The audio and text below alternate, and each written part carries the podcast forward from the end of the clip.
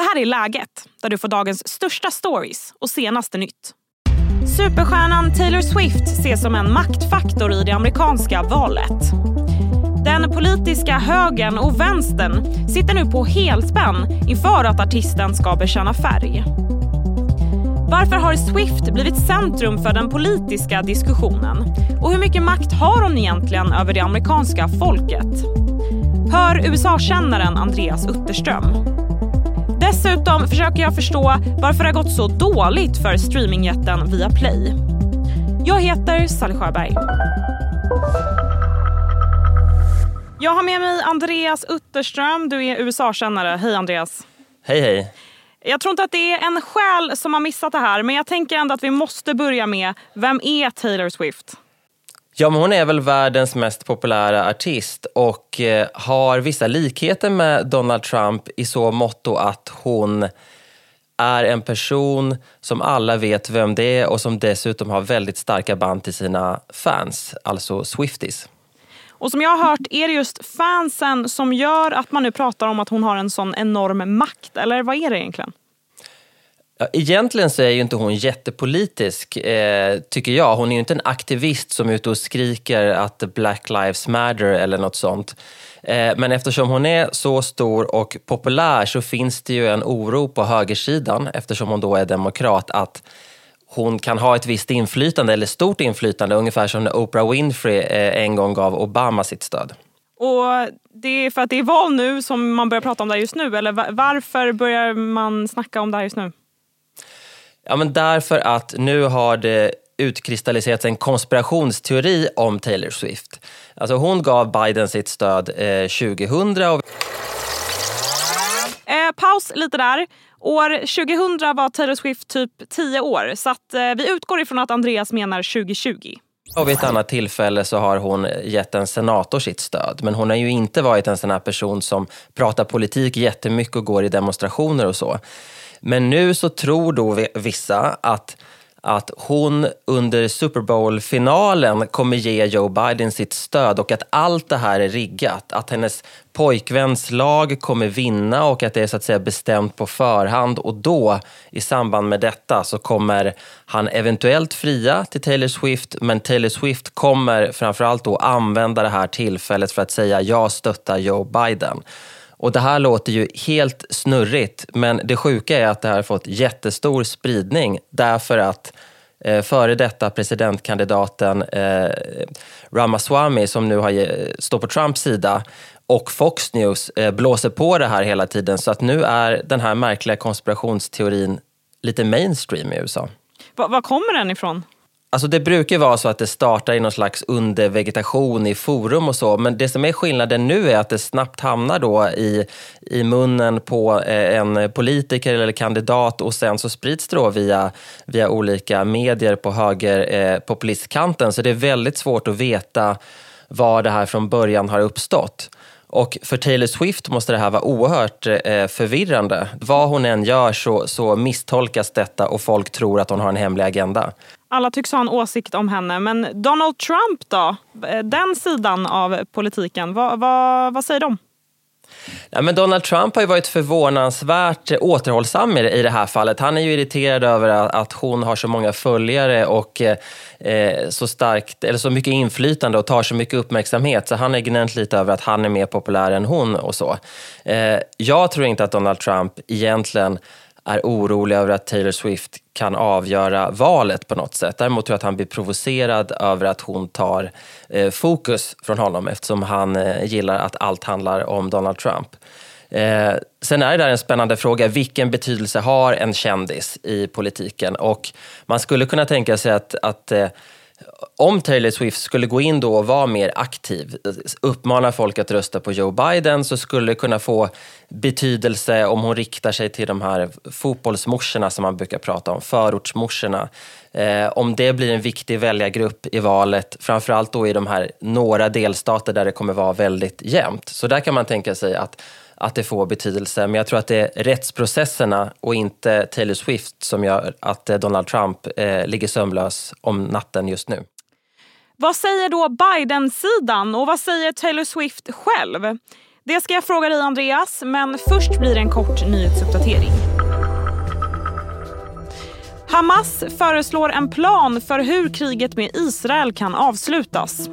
Det rapporterar nyhetsbyrån Reuters som tagit del av ett dokument där Hamas menar att en vapenvila på 135 dagar ska leda till ett slut på kriget. I det här förslaget ingår också utbyte av fångar. Enligt dokumentet vill terroristgruppen Hamas börja återuppbygga Gaza och att israeliska styrkor ska dra sig tillbaka helt. Israel har hittills inte kommenterat Hamas förslag. Indiska myndigheter har frisläppt en duva som suttit inspärrad misstänkt för att vara kinesisk spion. Duvan fångades in i Mumbai och polisen uppgav att de två ringarna som var fästa runt fågelns ben var prydda med tecken som såg kinesiska ut.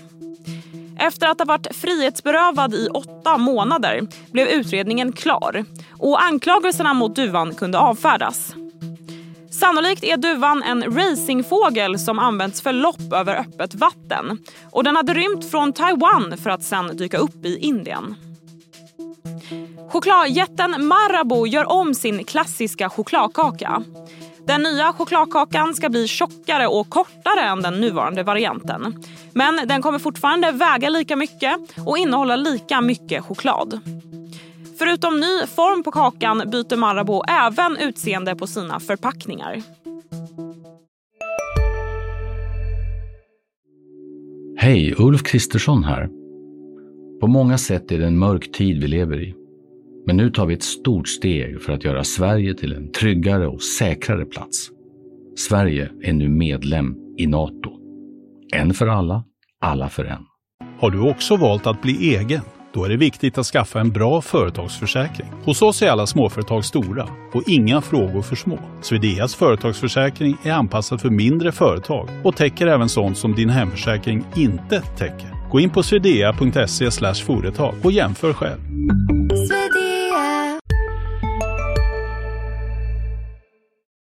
Tillbaka till Andreas Utterström, USA-kännare. Har det hänt förut att någon kändis har, kanske inte avgjort ett val, men haft en påverkan?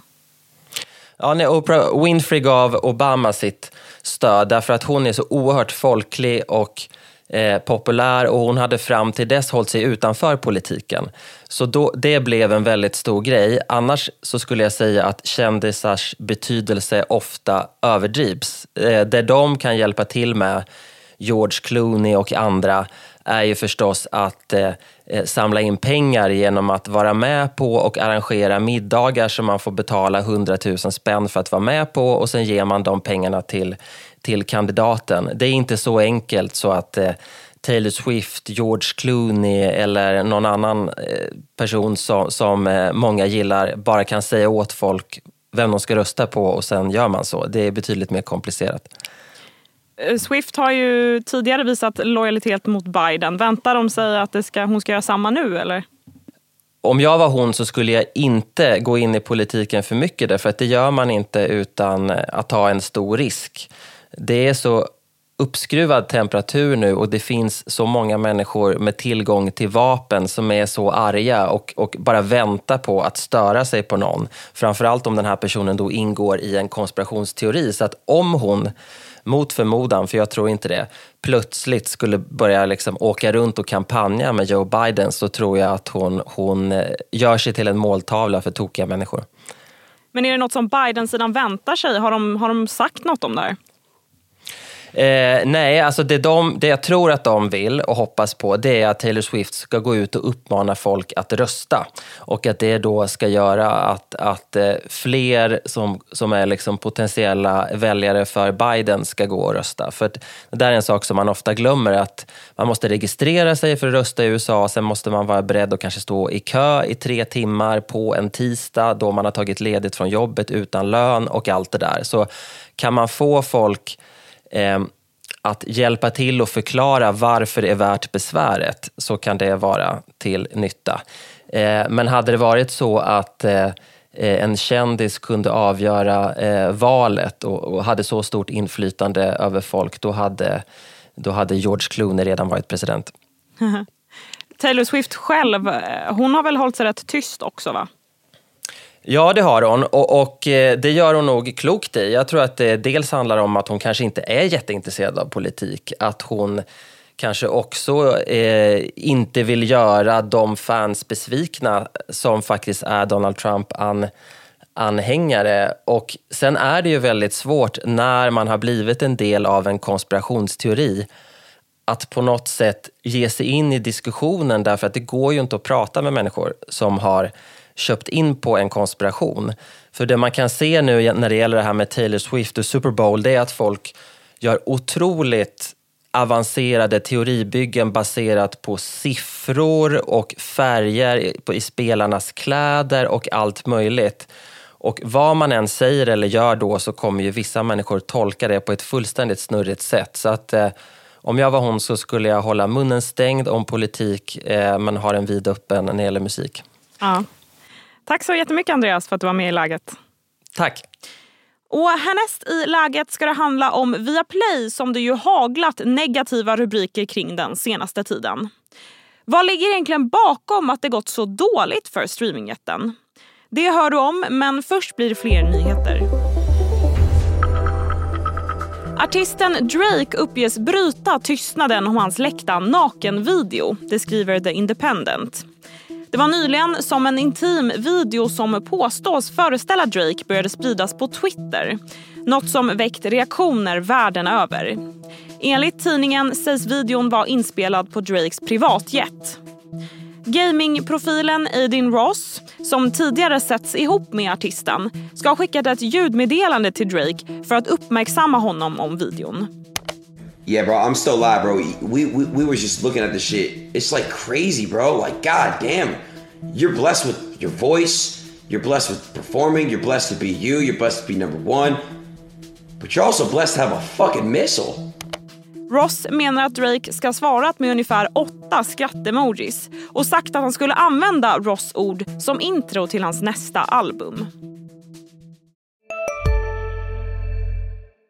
Hej, Synoptik här. Hos oss får du hjälp med att ta hand om din ögonhälsa. Med vår synundersökning kan vi upptäcka både synförändringar och tecken på vanliga ögonsjukdomar. Boka tid på synoptik.se.